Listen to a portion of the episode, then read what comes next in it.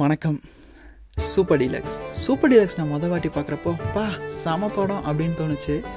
ஆனால் அதை ரெண்டாவது வாட்டி மூணாவது வாட்டின்னு திரும்பி பார்க்குறப்போ தான் அது சொன்ன ஆழமான அரசியல் என்னை ரொம்பவே யோசிக்க வச்சுது. காரணம் பா. ரஞ்சித் மாரி செல்வராஜ் போன்ற இயக்குனர்கள் சொல்லும் அரசியல் ரொம்பவே வெளிப்படையாக இருக்கும். ஆனால் குமாரராஜா ரொம்ப நேர்த்தியாக ஒரு ஒரு வசனத்திலும் புரட்சி பேசியிருப்பார்.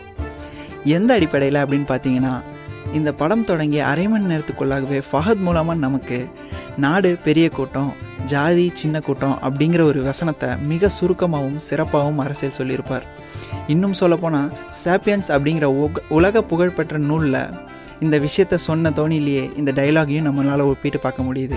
அந்த நூலில் பேசப்பட்ட பல விஷயங்களுள் ஒன்று நாம் இன்று அன்றாடம் உழன்று கொண்டிருக்கும் அனைத்தும் மனிதன் மனிதனுக்காகவே உருவாக்கி கொண்டது.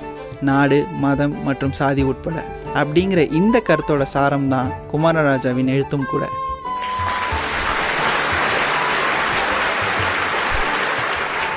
பெண்களுக்கான அரசியல். காலம் காலமாக தமிழ் சினிமாவில் அதிபயங்கரமாக ரொமான்டிசைஸ் பண்ண விஷயம் பத்தினியாக இருத்தல். பத்தினி சொல்லின் மாறி பொழியும் பத்தினி சிலம்பெடுத்து உடைக்கின் ஊரே பற்றி எறியும். இந்த ஸ்டீரோ டைப்பை மனசில் வச்சு தான் குமாரராஜா கேரக்டர்ஸை எழுதியிருப்பாரோ என்னவோ கற்பை க்ளோரிஃபை பண்ணுற அத்தனை பேரையும் டேய் இங்கே வா. யார் யார் பத்தினின்னு பட்டியல் போட நீ யார்? அப்படின்னு சொல்லாமல் சொன்ன மாதிரி இருந்துச்சு இந்த படத்தோட வசனங்கள். இந்த படத்தை பற்றி பேசும்போது இந்த விஷயத்த நான் முக்கிய அம்சமாக சொல்லி ஆகணும். என்ன அப்படின்னா லீலாங்கிற கதாபாத்திரம் அவளோட பையன்கிட்ட அந்த மாதிரி படம் பார்க்க ஆயிரம் பேர் இருக்கப்போ அதில் நடிக்க என்ன மாதிரி நாலு பேர் இருக்க தானே செய்வாங்க அப்படின்னு சொல்கிறப்போ படம் பார்க்குற எல்லாருக்கும் அந்த நொடியே மனசுக்குள்ள ஒரு கலவரம் ஆரம்பிச்சிடும்.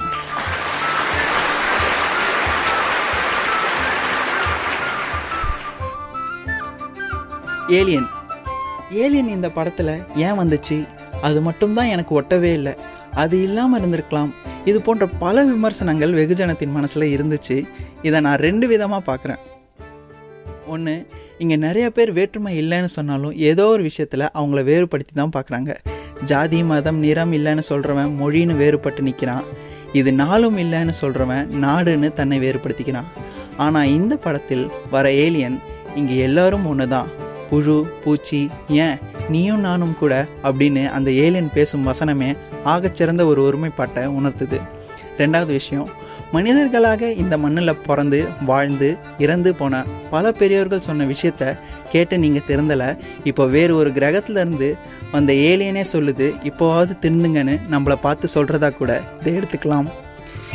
இவ்வளோ சிக்கலான சூழ்நிலைகளில் இருக்குது இது எல்லாத்துக்கும் தலையான ஒரு காரணம் என்னன்னு பார்த்தீங்கன்னா கலாச்சாரம் பண்பாடு அப்படின்னு நமக்கு நாமே வரைஞ்சிக்கிட்ட ஒரு வட்டம் தான் நூறு வருஷத்துக்கு முன்னாடி நம்ம ட்ரெஸ் போட்டோமான்னு தெரியாது. நூறு வருஷத்துக்கு அப்புறம் போடுவோமானும் தெரியாது. அப்படின்னு லீலா பேசக்கூடிய ஒரு வசனம் தான் இந்த படத்தை முழுமையடைய செஞ்சதுன்னு நான் நம்புகிறேன் இது போன்ற பதில் சொல்லப்படாத பல கேள்விகளின் தொகுப்பு தான் நம் வாழ்க்கை. எனவே தான் லைஃப் இஸ் அ சூப்பர் நன்றி.